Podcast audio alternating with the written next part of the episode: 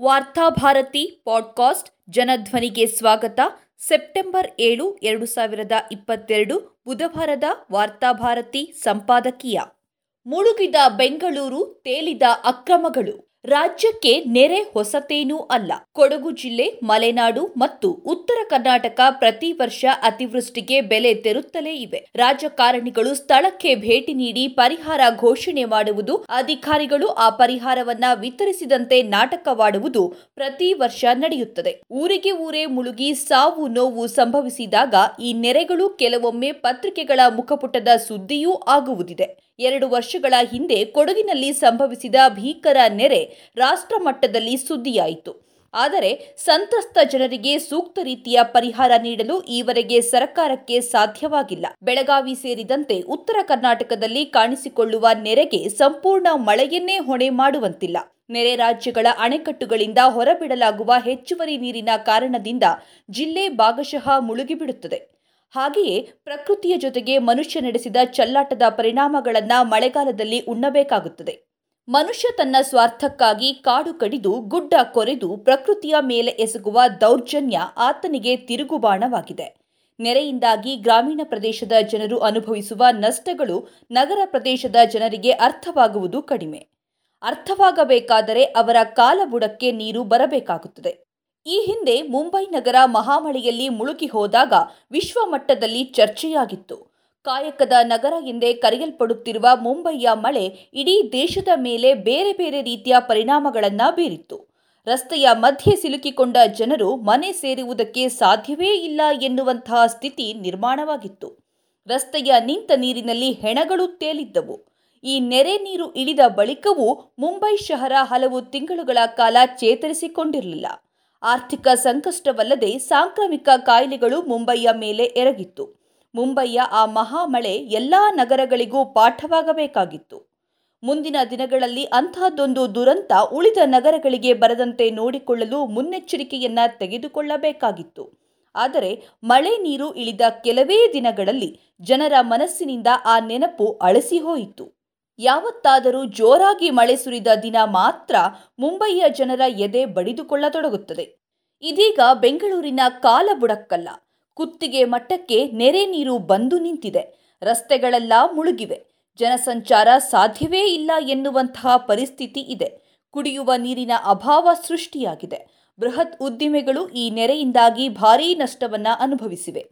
ರಾಜ್ಯವೆಂದರೆ ನಾವು ಬೆಂಗಳೂರು ಎಂದು ಮಾನಸಿಕವಾಗಿ ಒಪ್ಪಿಕೊಂಡಿದ್ದೇವೆ. ಯಾಕೆಂದರೆ ಅಕ್ಷರಸ್ಥರು, ಬೃಹತ್ ಉದ್ಯಮಿಗಳು, ರಾಜಕಾರಣಿಗಳು, ಹೀಗೆ ಮೇಲ್ಸ್ತರದ ಜನರ ನೆಲೆಬೀಡು ಬೆಂಗಳೂರು. ಈ ನಗರ ಮುಳುಗಿತು ಎಂದರೆ ಮಾಧ್ಯಮಗಳ ಪಾಲಿಗೆ ಇಡೀ ರಾಜ್ಯವೇ ಮುಳುಗಿದಂತೆ. ಬೆಂಗಳೂರಿನಲ್ಲಿ ದೊಡ್ಡ ಮಟ್ಟದಲ್ಲಿ ಮಳೆ ಸುರಿಯುತ್ತಿರುವುದೇನೋ ನಿಜ.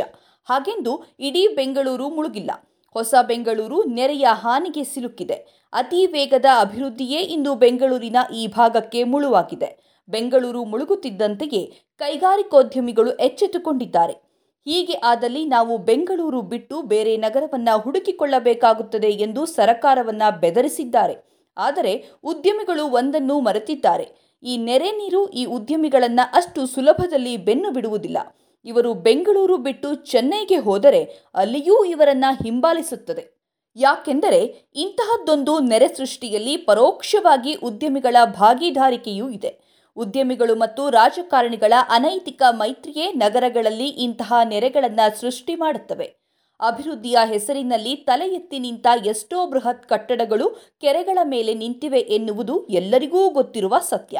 ವಿವಿಧ ಉದ್ದಿಮೆಗಳ ಹೆಸರಿನಲ್ಲಿ ಭೂಮಿಯನ್ನ ಕಬಳಿಸಿ ಅಲ್ಲಿ ಕಟ್ಟಡಗಳನ್ನು ನಿರ್ಮಿಸುವ ಸಂದರ್ಭದಲ್ಲಿ ನೆರೆಯ ಬಗ್ಗೆಯೂ ಮುಂಜಾಗ್ರತೆಯನ್ನ ವಹಿಸಿದ್ದಿದ್ದರೆ ಉದ್ಯಮಿಗಳು ಇದೀಗ ಸರಕಾರಕ್ಕೆ ಬೆದರಿಕೆ ಹಾಕುವ ಸ್ಥಿತಿ ಬರುತ್ತಿರಲಿಲ್ವೇನೋ.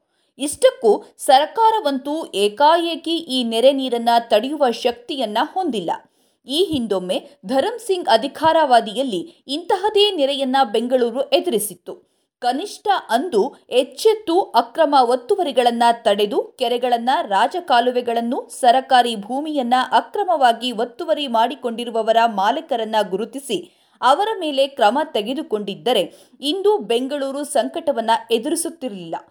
ಈ ಹಿಂದೆ ಸರಕಾರವೇ ನೇಮಿಸಿದ ರಾಮಸ್ವಾಮಿ ಸಮಿತಿಯ ವರದಿಯ ಕಾಂಗ್ರೆಸ್ ಸರ್ಕಾರ ಒಂದಿಷ್ಟು ಕ್ರಮಗಳನ್ನು ತೆಗೆದುಕೊಂಡಿವೆಯಾದರೂ ಬೆಂಗಳೂರನ್ನ ಪೂರ್ಣ ಪ್ರಮಾಣದಲ್ಲಿ ಮೇಲೆತ್ತಿ ನಿಲ್ಲಿಸಲು ಅದಷ್ಟೇ ಸಾಕಾಗುವುದಿಲ್ಲ.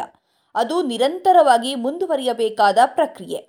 ನೆರೆಯ ಸಮಸ್ಯೆ ಎದುರಾದಾಗೊಮ್ಮೆ ಅಕ್ರಮ ಒತ್ತುವರಿಗಳ ಬಗ್ಗೆ ಮಾತನಾಡುವ ಸರಕಾರ ಬಳಿಕ ಮೌನವಾಗಿ ಬಿಡುತ್ತದೆ. ಸರಕಾರವನ್ನು ಮೌನವಾಗಿಸುವ ಶಕ್ತಿಗಳಾದರೂ ಯಾವುವು? ಅವರಿಗೂ ಉದ್ಯಮಿಗಳಿಗೂ ಸಂಬಂಧವಿಲ್ಲವೇ? ಬೆಂಗಳೂರು ಮುಳುಗಿರುವ ಬಗ್ಗೆ ಇದೀಗ ಬೊಮ್ಮಾಯಿ ನೇತೃತ್ವದ ಸರಕಾರವನ್ನ ವ್ಯಾಪಕವಾಗಿ ಟೀಕಿಸಲಾಗುತ್ತಿದೆ. ಆದರೆ ಬೊಮ್ಮಾಯಿ ಸರಕಾರ ಒಂದೇ ಇದಕ್ಕೆ ಹೊಣೆಯಲ್ಲ. ಬೆಂಗಳೂರಿನ ಇಂದಿನ ಸ್ಥಿತಿಗೆ ಬಿಜೆಪಿ, ಕಾಂಗ್ರೆಸ್, ಜೆಡಿಎಸ್ ಮೂರೂ ಪಕ್ಷಗಳು ಕಾರಣ. ಮುಖ್ಯಮಂತ್ರಿ ಸ್ಥಾನದಲ್ಲಿದ್ದಾರೆ ಎನ್ನುವ ಒಂದೇ ಕಾರಣಕ್ಕಾಗಿ ನಾವಿಂದು ಬೊಮ್ಮಾಯಿ ಅವರನ್ನ ಟೀಕಿಸಬೇಕಾಗಿದೆ. ಆದರೆ ಈ ಹಿಂದೆ ಆಗಿ ಹೋದ ಎಲ್ಲ ಮುಖ್ಯಮಂತ್ರಿಗಳು ಬೆಂಗಳೂರಿನ ಇಂದಿನ ಸ್ಥಿತಿಗೆ ಒಂದಲ್ಲ ಒಂದು ರೀತಿಯಲ್ಲಿ ತಮ್ಮ ಕೊಡುಗೆಗಳನ್ನು ನೀಡಿದ್ದಾರೆ. ಮುಖ್ಯಮಂತ್ರಿಯವರ ಒಂದು ಆದೇಶದಿಂದ ನೆರೆ ನೀರನ್ನು ತಡೆಯಲು ಸಾಧ್ಯವಾಗುತ್ತದೆ ಎಂದಾದರೆ ಅವರಿಗೆ ಒತ್ತಡ ಹಾಕಿ ಆದೇಶವನ್ನ ಕೊಡಿಸಬಹುದಾಗಿತ್ತು. ಆದರೆ ನೆರೆ ನೀರಿಗೆ, ಮಳೆ ನೀರಿಗೆ ಸರಕಾರದ ಕಾನೂನು, ಆದೇಶಗಳು ಅನ್ವಯವಾಗುವುದಿಲ್ಲ. ಆದೇಶ ನೀಡುವುದಾದರೆ ಬೆಂಗಳೂರಿನ ಅಧಿಕಾರಿಗಳಿಗೆ ನೀಡಬೇಕು. ಕ್ರಮ ತೆಗೆದುಕೊಳ್ಳಬೇಕಾದರೆ ನೆರೆ ನೀರಿನ ಮೇಲಲ್ಲ. ಅದಕ್ಕೆ ಕಾರಣರಾದವರ ಮೇಲೆ ಕ್ರಮ ತೆಗೆದುಕೊಳ್ಳಬೇಕು ಬೆಂಗಳೂರು ಮುಳುಗಿದಾಗೊಮ್ಮೆ ಕಠಿಣ ಕ್ರಮ ಎಂದು ಘೋಷಿಸುವ ಬದಲು ಈಗಿಂದಲೇ ಕಾರ್ಯಾಚರಣೆ ಆರಂಭವಾದರೆ ಮುಂದಿನ ದಿನಗಳಲ್ಲಿ ಇಂತಹ ಸ್ಥಿತಿ ನಿರ್ಮಾಣವಾಗುವುದನ್ನು ತಡೆಯಬಹುದು. ಇದು ಮುಖ್ಯಮಂತ್ರಿ ಒಬ್ಬರಿಂದ ಆಗುವ ಕೆಲಸವಲ್ಲ. ನಗರದ ಅಕ್ರಮ ಒತ್ತುವರಿಗಳನ್ನು ಮುಟ್ಟುವುದಕ್ಕೆ ಹೋದರೆ ನೆರೆ ನೀರು ನೇರವಾಗಿ ಅವರ ಕುರ್ಚಿಯನ್ನೇ ಮುಳುಗಿಸುವ ಸಾಧ್ಯತೆಗಳಿವೆ. ಆದುದರಿಂದ ಎಲ್ಲ ಪಕ್ಷಗಳು ಪಕ್ಷಗಳ ಬೆನ್ನಿಗಿರುವ ಶಕ್ತಿಗಳು ಅದಕ್ಕೆ ಸಹಕರಿಸಬೇಕಾಗುತ್ತದೆ. ಆಗ ಮಾತ್ರ ಮುಖ್ಯಮಂತ್ರಿ ಸ್ಥಾನದಲ್ಲಿರುವವರು ಧೈರ್ಯದಿಂದ ಮುನ್ನಡೆಯಲು ಸಾಧ್ಯ. ಆದರೆ ಶೇಕಡ ನಲವತ್ತು ಕಮಿಷನ್ ಸರ್ಕಾರ ಅಸ್ತಿತ್ವದಲ್ಲಿರುವವರೆಗೆ ಈ ಕಾರ್ಯಾಚರಣೆ ಅಸಾಧ್ಯ.